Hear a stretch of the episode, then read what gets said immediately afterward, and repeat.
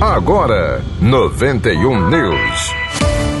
Igreja no Brasil. Para celebrar o Dia Internacional da Mulher, amanhã, 8 de março, e um ano da série de lives Mulheres na Missão, a Comissão Episcopal Pastoral para Ação Missionária e Cooperação Intereclesial da Conferência Nacional dos Bispos do Brasil, a CNBB, realiza amanhã, terça-feira, a live Mulheres na Missão Desafios e Esperanças.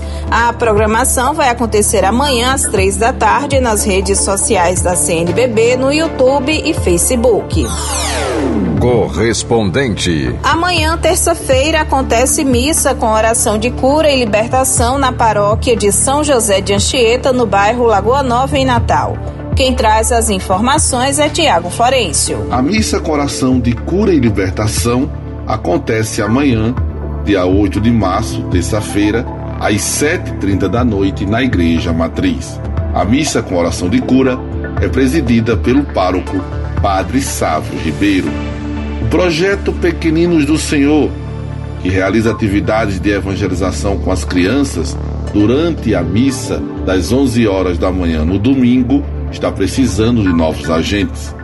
Os interessados se dirigir ao salão paroquial durante o período da missa das 11 horas no domingo.